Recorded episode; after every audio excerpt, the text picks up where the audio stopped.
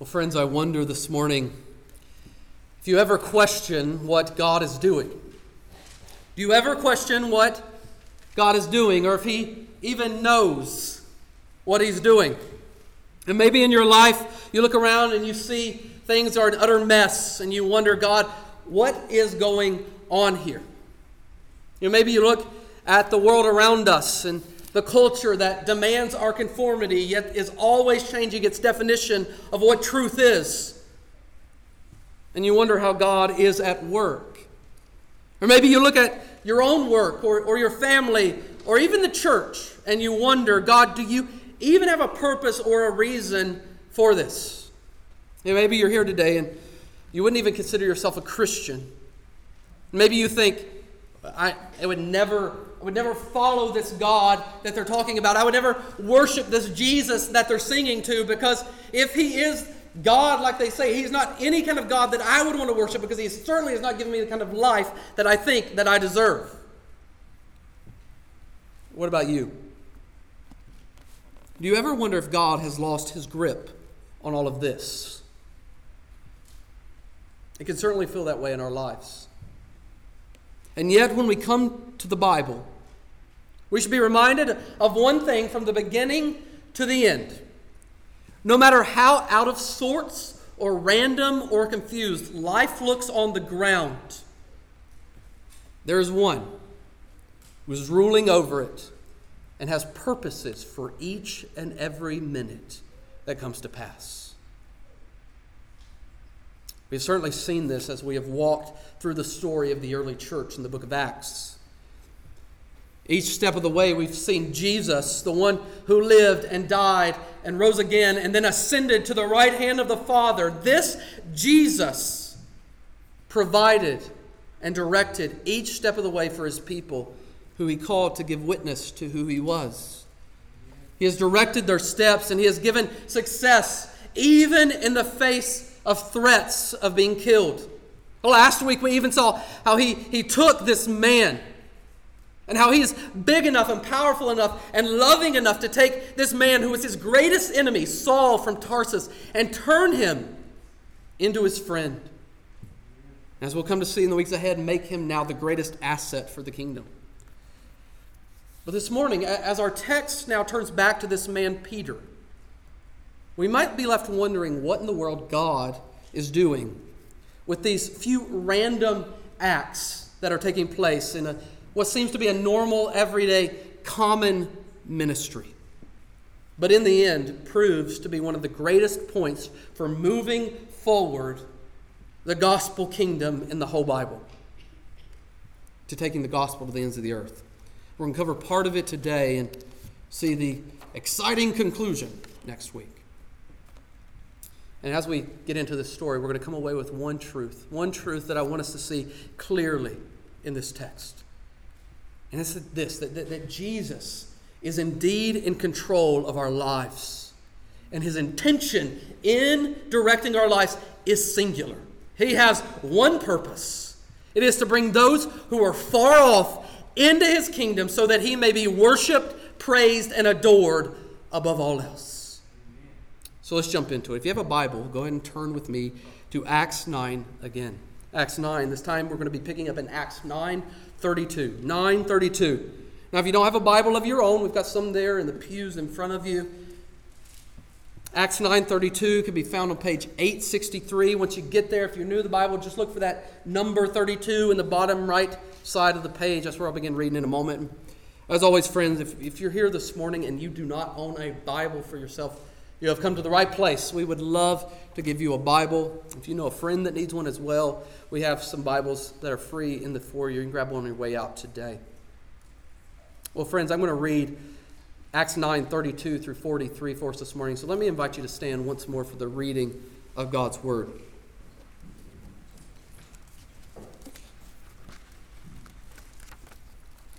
Hear now the word of the Lord to us today. Now, as Peter went here and there among them all, he came down also to the saints who lived in Lydda. And there he found a man named Aeneas, bedridden for eight years, who was paralyzed. And Peter said to him, Aeneas, Jesus Christ heals you. Rise and make your bed. And immediately he rose. And all the residents of Lydda and Sharon saw him, and they turned to the Lord. Now there was in Joppa a disciple named Tabitha, which translated means Dorcas. She was full of good works and acts of charity. In those days she became ill and died. And when they had washed her, they laid her in an upper room. Since Lydda was near Joppa, the disciples, hearing that Peter was there, sent two men to him, urging him, Please come to us without delay. So Peter rose and went with them, and when he arrived, they took him to the upper room. All the widows stood beside him, weeping and showing tunics and other garments that Dorcas made while she was with them. But Peter put them all outside and knelt down and prayed. And turning to the body, he said, Tabitha, arise.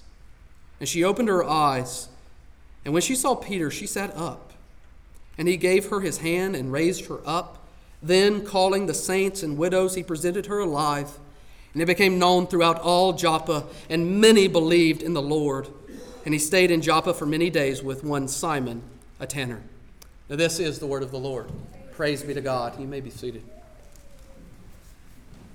Now, as we work our way through this passage today, we're going to be picking up here in this one that I've just read, working all the way to 1023. And, and throughout this passage, it's really marked by four visits four visits that we see take place. And so, if you want to write these down, they're going to kind of act as our roadmap for our time in the text today. Four visits. The first one we see, we just saw in Acts 9 32 through 43, and that is a visit to the saints. A visit to the saints. The next one we find in Acts 10 1 through 8, and that is a visit to the unclean. A visit to the unclean. Third, in Acts 10 9 through 16, we see a visit to the hungry a visit to the hungry. And finally, in 10 17 through 23, we see a visit to the witness. A visit to the saints, to the unclean, to the hungry, and to the witness. And as we look at each of these, my prayer for us as we consider them is that all of us would come away grasping the common, everyday ministry God has planned for us. To be people who declare the joy of knowing Jesus to those around us, whoever they are and, and wherever we are. All right, let's start then by considering a visit to the saints. And when I say saints here, just want to be clear, I don't mean saints in a Catholic way, as if these are some people who have reached some level of holiness that, that we should pray to them. That's, that's blasphemous. That's not in God's word. That's not what I mean by saints. When I say saints here, I mean those people who have been set apart. That's what saints means. It, it means set apart, sanctified, holy because of following Jesus Christ. In this section, it focuses on two saints in particular. Look back at verse 32. So we see the text trans- back, transition back to Peter. We find that he's going here and there among them all. Well, who's them all? We find this out from the previous verse in verse 931 where we read, So the church throughout all Judea and Galilee and Samaria was at peace or had peace and was being built up. And so Peter instead of saying in the city of Jerusalem, is traveling to be with and to build up the Christians in the surrounding areas of Judea and Samaria. Those Christians who, remember, had been scattered in fear because of the persecution of Saul. And already we get insight into the desire of Peter during this time. It's this desire for, for what we would call discipling. It's a desire to help these Christians grow in their love and their following of Jesus. We see clearly here that the apostles, much like the letters that they're later going to write to these churches, are at work among the people, seeking to grow their understanding and loving and obeying Jesus. It's a, it's a first priority for them. They don't care just about evangelism, but they also care about discipleship. We know from early in this book that Peter's main way of doing this has been through his teaching ministry. But we see here, we're reminded that it also has a very practical side to it as well. As we keep going, back there in verse 33, we meet this man, Aeneas, who spent the last eight years being paralyzed. Now, just to give you some context, that's around 3,000 days. Around 3,000 days that he's been bedridden. Yet Peter shows up and he is raised in a moment. And he's able to walk immediately. It's supernatural in every way, this healing. And it's very similar to what we see Jesus himself doing back in the Gospels. So, what is Luke trying to do here in this then? Well, more than anything, he's highlighting the trust that Peter has, not in himself, but in Jesus. You see how Peter knew that Christ had healed Aeneas. And therefore, he simply announces it. He doesn't say, Aeneas, I'm going to heal you. He says, You have been healed by Jesus Christ. Stand up. It shows Peter's complete confidence in the Savior. That it wasn't Peter who had raised him, but the power of Peter's Lord. And those around him saw, they too recognized that it was the Lord Jesus who had done it. Verse 35 says that when they did, they turned to the Lord. The language that Luke uses here in, in turning is, is the language, the very language that we use when we talk about conversion. They turned to the Lord. It doesn't mean that they turned around and started praying to Jerusalem. It doesn't mean that they started following some philosophy. No, it means that they turned their very life and love toward Jesus. It means to trust and obey Him and to confess to Him when we don't. To be turned to the Lord means you see Jesus for what He's done and what He continues to do, and because of that, you seek to follow Him. It's the very thing that we're calling you to today if you're here and you're not a Christian. This is what happens to the people in Lydda. But Peter's simple ministry here doesn't stop. Look back at verse 36. There we find the story of this woman from a nearby town in Joppa. Now, she gets two names here, which doesn't seem like much help to us. Luke tells us her name is Tabitha, which translated means Dorcas, which translated means what? Right? As if that means anything to us. Well, what Luke's highlighting here is, is real quick, her name is Tabitha, but that's her Aramaic name. Do you remember Luke's not writing to people who are primarily speaking Aramaic, but they're speak, Greek speakers, specifically Theophilus, one Greek speaker. And so he tells her, tells the, the, the reader that her name translated is Dorcas, which is the Greek translation of Tabitha. Both the names mean gazelle. Gazelle. Evidently, she was tall and quick on her feet. Anyway, what we find here is another example of how the book of Acts describes what Jesus was doing at this time and not prescribing what we should be doing now.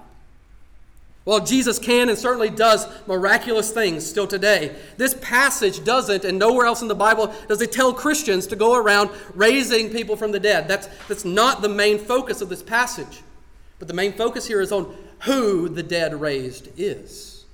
We see this back in verses 38 and 39, where the people of Joppa come to get Peter. You see that Tabitha is dearly loved for her service. She was a woman full of charity who, when she had died, left a hole in the body of believers there, the disciples, because of her use of her gifting. And it presses us with, with the consideration of our own serving of others. Why exactly are Christians called to serve one another? That is what Tabitha's life presses upon us. Why have you, if you're a follower of Jesus, been given certain talents and certain gifts and certain loves? That others do not have. We find the reason in the very tears of these widows. Their sobbing reflects the sadness of losing one who had loved them so well, who had cared for them so well, who had used her gifts for the building up of those around her. We are reminded here that our gifts, our talents, and our loves aren't really ours to begin with. They do not begin and end with us, but are gifts given to us through the wisdom of the Holy Spirit. And we then, as followers of Jesus, are called to use what we've been given for his kingdom and not for ours. And that's exactly what we see Tabitha do so well. Though she had died, we see that her friends have put her body in the upper room, which, which admittedly is an unusual thing for them to do. It shows that they had faith and hope that Jesus might even raise her. And in verse 40, the fact that Peter puts them all out comes and prays over her shows Peter's continued faith in Jesus to do amazing things as well. And in Tabitha's raising, in some sense, we see a very picture of ourselves being raised from spiritual death to spiritual life in Christ. As Ephesians 2 4 and 5 tells us, but God, being rich in mercy because of the great love with which He loved us, even when we were dead in our trespasses, made us alive together with Christ. This is the final expectation that Christians should have in the work of Jesus. Not that he would give us physical health and raise us from physical death, but that he can and does, in no less a miraculous way, raise us to spiritual life. But as crazy as it might sound, this is not the culmination of this passage. You see verse 41 and 42 for that. Then, calling the saints and widows, he presented her alive, and it became known throughout all Joppa, and many believed in the Lord. See, with, with both Aeneas and Tabitha now, the healings lead to conversions. The turning and believing reminds us why Jesus would continue to do such mighty things among his people, so that Peter could continue to be the witness that Jesus had chosen him to be. Not to what Jesus might do physically, but what he would surely do spiritually to all who come to him. And this is the great joy of being welcomed into the family of God. Not that we would hold out physical healing as a sure thing, that would be a worldly gospel. But that we, as God's people, would hold out life eternal, life forevermore for those who are spiritually sick. That we would use our talents and our gifts to serve those around us in need of spiritual health. As Hebrews 12 calls us to, therefore, lift up your drooping hands and strengthen your weak knees. Make straight the path for your feet, that what is lame may not be put out of joint, but rather be healed. At the same time, we also pick up on the thread of the saints that's been running throughout this passage so far. We are reminded by the work of Jesus again that he would bring the Jews who were set apart physically initially to actually be set apart spiritually. They would become saints, not finally through the sacrifices of the law, but saints made holy, purified, and sanctified by the blood of Jesus Christ applied to themselves. And this is perhaps the main thing to see here. Because so far in the book of Acts, the focus has been on Jewish saints for the entire book. But it is about to switch to those who are not very Jewish and those who are not very holy or saintly. We get this initial jolt there in verse 43, where Peter goes to stay with one Simon, a tanner. It's worth noting because Simon the tanner is a Jew, but a tanner, one who takes animal hides and dries them out for clothes or, or tools. And as such, as a tanner, in the Jewish religion, he would be considered unclean under the law because of his contact with dead animals. And yet Peter is found staying with him. Which brings us to the second visit, point two, a visit to the unclean. In the text, we're now introduced to someone new. Look back with me at Acts 10 1. At Caesarea, there was a man named Cornelius, a centurion of what was known as the Italian cohort, a devout man who feared God with all his household, gave alms generously to the people and prayed continually to God. Who's Cornelius? Well, a centurion. Cornelius commands 100 men of an Italian cohort, and we can assume then that he himself is Italian.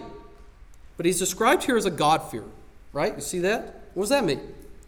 Well, God-fearers, as we find in the Bible, were Gentiles who had followed the Jewish religion by praying according to Jewish customs, but who were not a part of the Jewish religion they were not circumcised.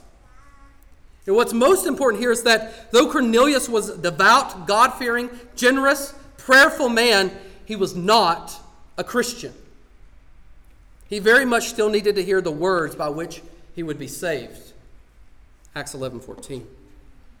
His devotion, we find, was not enough to save him. His commitment to prayer was not enough to save him. His giving of alms to the needy and the poor was not enough to save him. His salvation could only come through the Messiah. So we see in this man something we find true in all of our hearts, don't we? It's this hole that we know must be filled. It's this appetite for, for something more. It's the longing for something else. That's why our culture is constantly grasping for purpose and identity and joy and pleasure. And it's why Christians in our own lives at times can tend to slip back into the world to give us rest.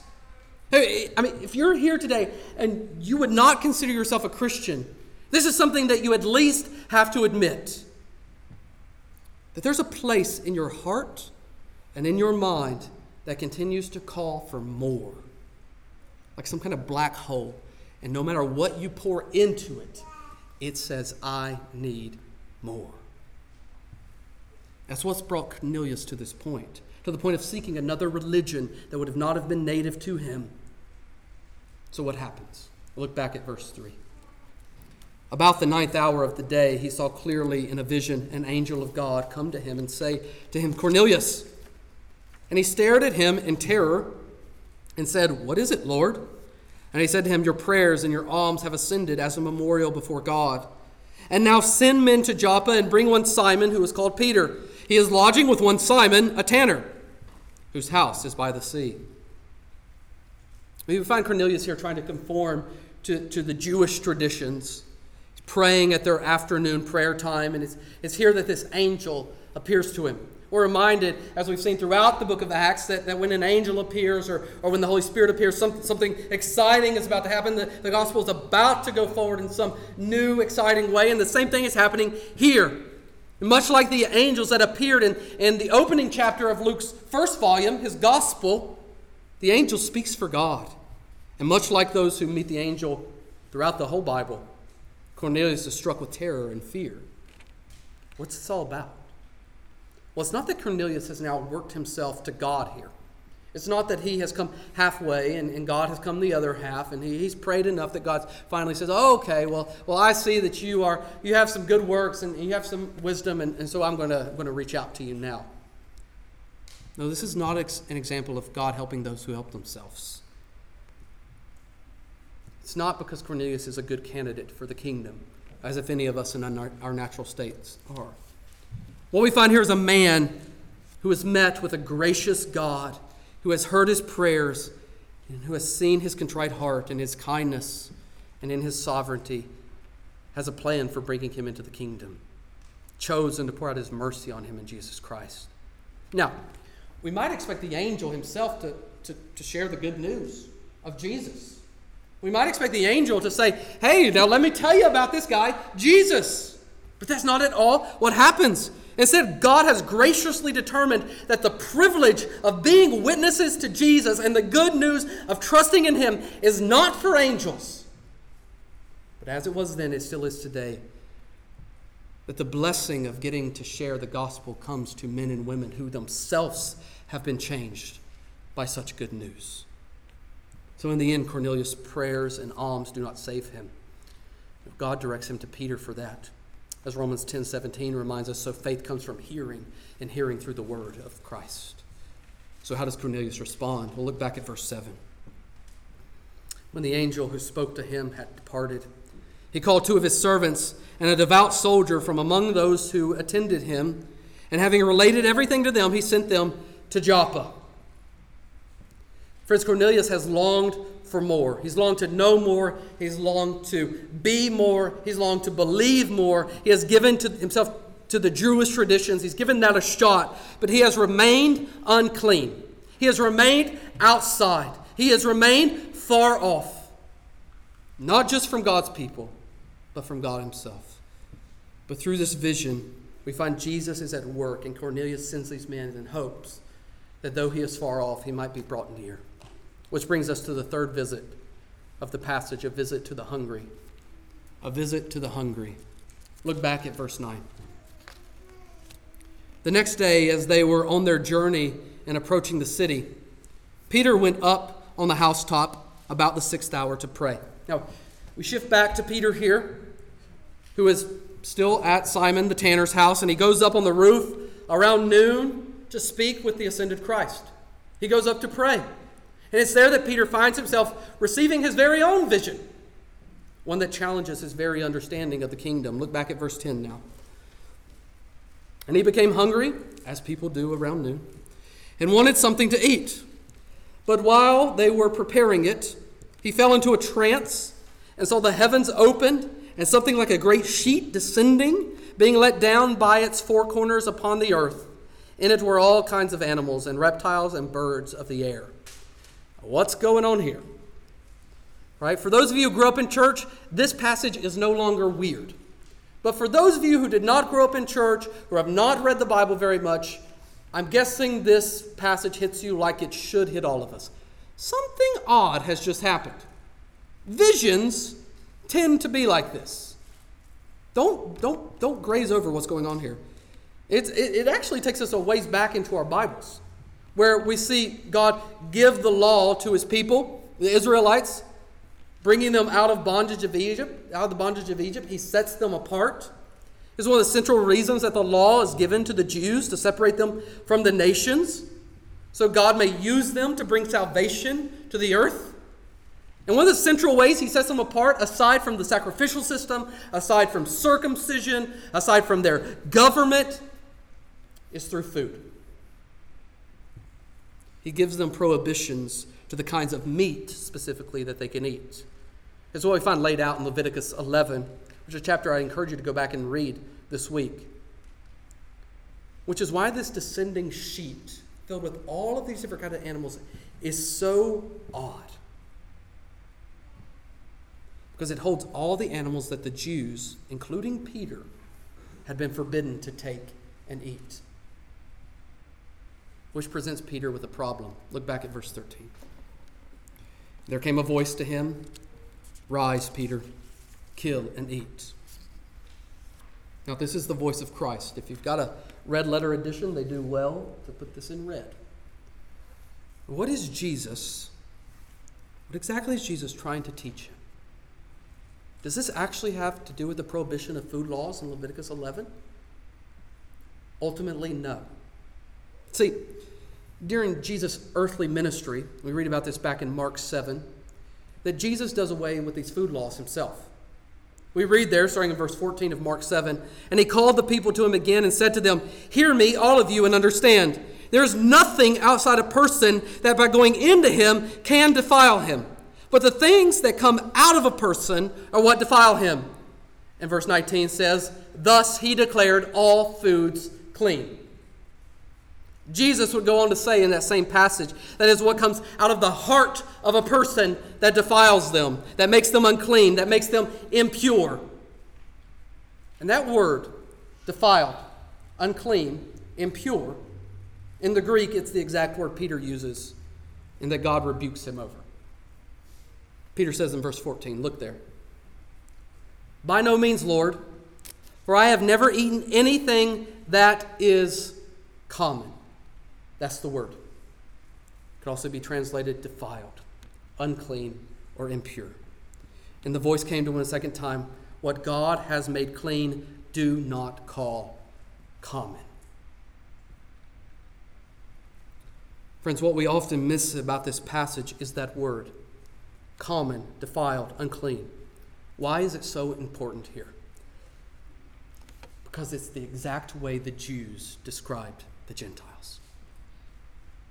Peter's vision and Jesus' response are meant to show us one central thing, and it has very little to do with the food issue. It has everything to do with the fact that there are now no second class citizens and that the kingdom of God is a universal kingdom. This is not primarily a food issue, it is a heart issue. Novelist Flannery O'Connor once said, To the hard of hearing you shout, and to the almost blind, you draw large and startling figures. And that's what she does in her stories. And it's often, though, what we see Christ doing in our own lives. It's exactly what we see taking place here. That our gentle and gracious Savior knows that Peter, like us, are often hard of hearing and blind to exactly what he's doing. You know, it's no coincidence that verse 16 here tells us that this happened three times. Just like Peter's three denials, followed by Christ three feed, tend my sheep that we had read for us earlier. Jesus tells Peter three times not to call common what God has made clean. This is a startling picture given to Peter to open his eyes to see and to revive his heart to believe that God was moving his redemption to the new frontier.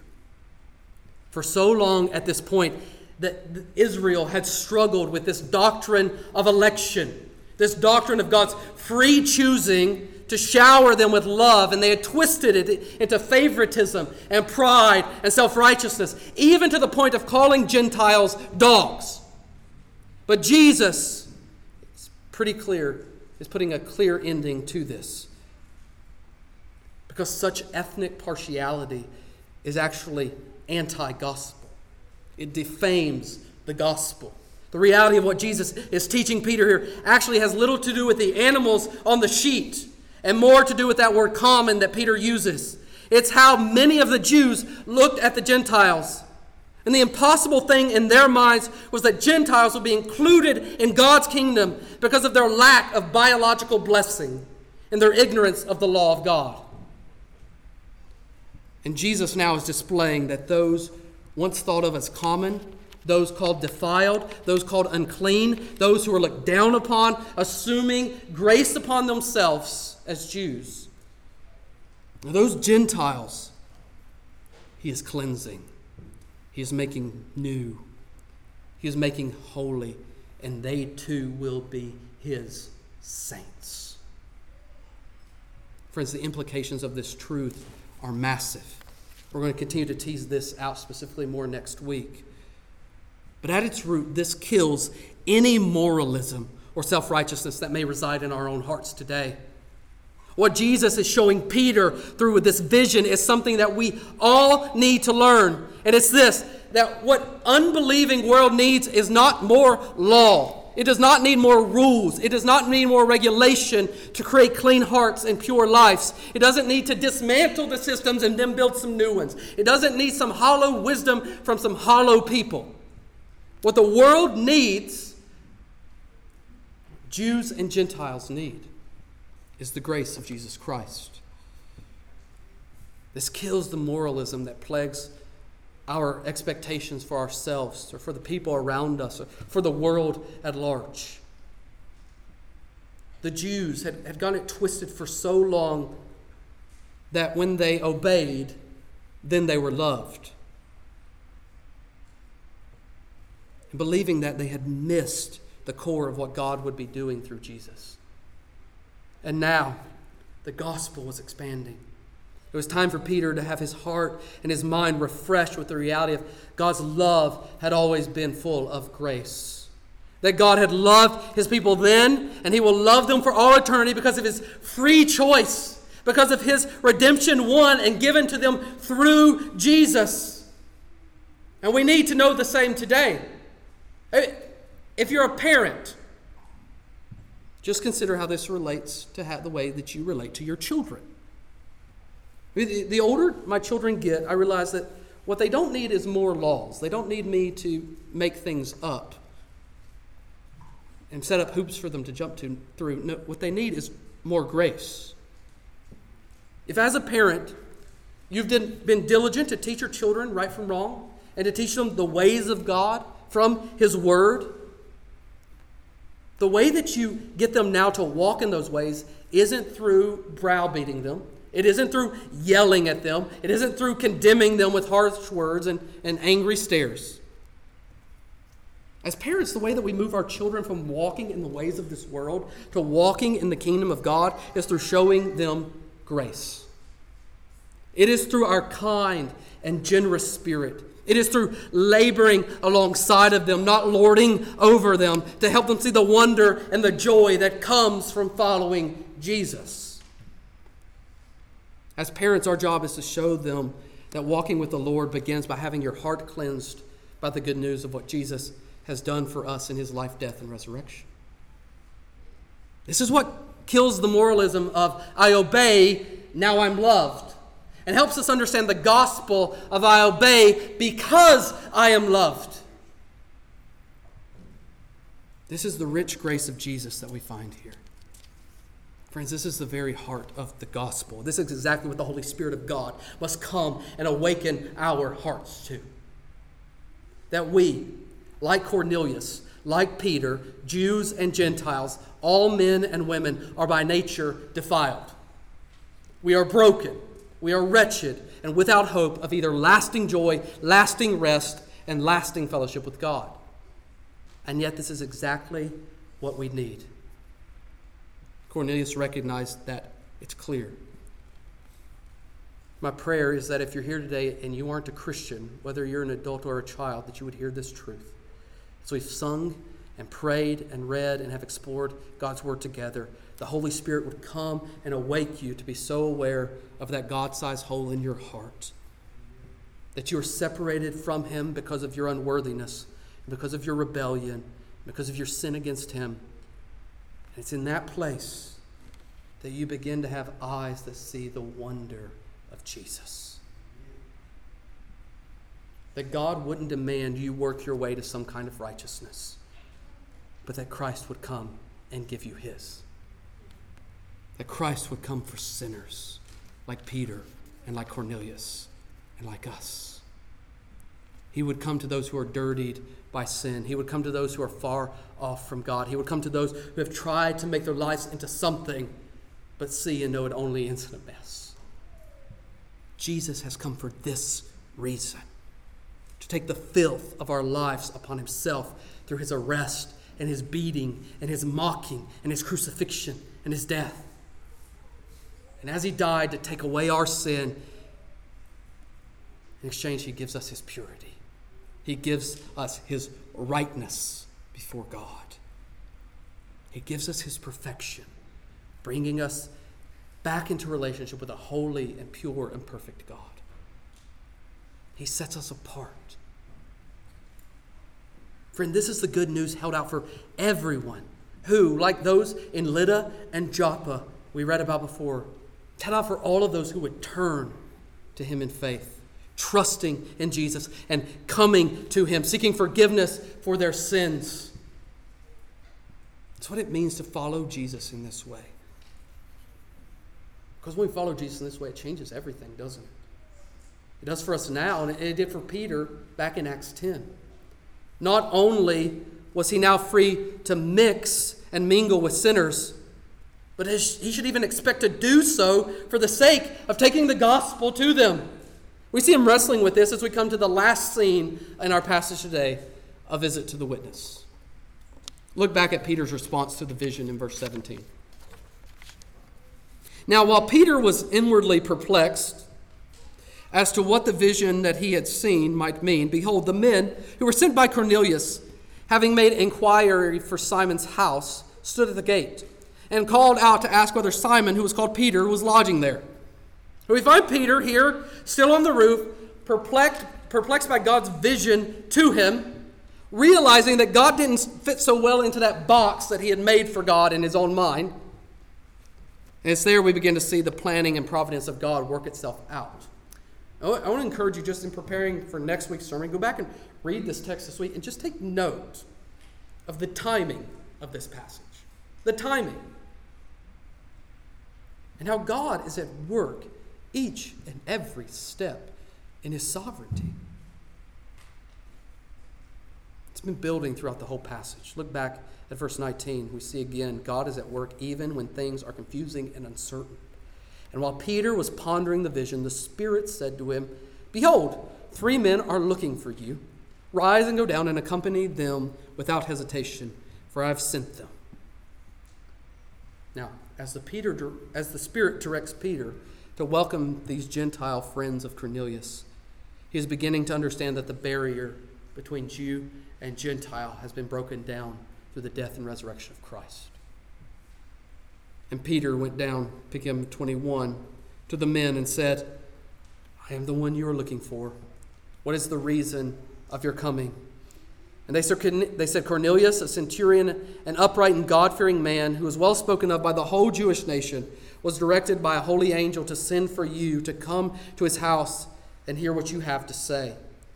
So he invited them in to be his guest. As Peter invites them in, that's where I want to close today because it brings everything full circle. It brings everything full circle. What began in this story as Peter's common ministry to the saints by visiting them and encouraging them now ends with his saintly ministry to the common, to the defiled, through welcoming them in and showing them hospitality. And you know, that's exactly what that New Testament word of hospitality that we find throughout the epistles actually means the welcoming in of strangers. That's why hospitality is really the heart of biblical evangelism. I think it's wonderful to share the gospel with complete strangers. It should be about it. But there's something beautiful and glorious and rich in the act of welcoming those complete strangers into your lives. That's what Peter does here in this simple act to welcome in strangers so that they may be welcomed into the family of God, no longer being strangers, common and unclean, but welcomed in as sons and daughters of God, cleansed by the blood of Christ, held in the family by the Holy Spirit. Friends, as we consider this truth, and even as we prepare to come to the family meal, the table where we remember that we who were once far off have been brought near, this is worth meditating on today. And I'll get you there by asking this question What preconceived notions about certain types of people make you reluctant to take the gospel to them or to spend time with them?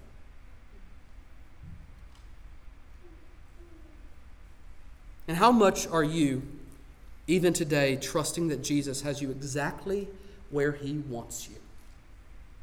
In the season of life, in the house or apartment you're in, in the work or non work that you're doing, in the friendships that you're in, so that He might use you to build His kingdom. That's all we see here. That in God's sovereignty and in His planning and providence. These men were sent by Cornelius, finding Peter at just the right time, revealing that is what revealing that what is taking place is the very plan of Jesus himself, so that the gospel may go to the Gentiles. Revealing to us that Jesus' desire, as I said in the beginning, above everything else, is to build a kingdom for his name from every tribe, tongue, and nation. So, what about you? Have you been welcomed in? Have you gone from being common to being a saint of the King? And if so, do you trust Him in the middle of your common, everyday life that He is work, at work? Not building your kingdom or your personal joy, but building a kingdom for Himself and expanding your joy in it. If so, we should be spurred on by the words of Charles Spurgeon, who said, To be a soul winner is the happiest thing in the world. And with every soul you bring to Jesus Christ, you seem to get a new heaven here upon earth. May it be so among us.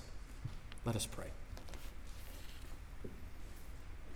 Father, we do not presume upon your grace that you have redeemed us so that we may sit back and float our way to eternity. But God, that you would call us out of darkness and into your marvelous light so that we may impart that light to others. God, I pray over these people. I pray specifically for those who have not seen the light of Christ, who have not turned to Him as the light of the world, and who are still walking in darkness, that you would give them eyes to see that that light would shine upon them in this very moment, that your Spirit would work in their hearts and give them new life. And God, I pray over your people here, asking God that we may not be those who hide that light under a basket,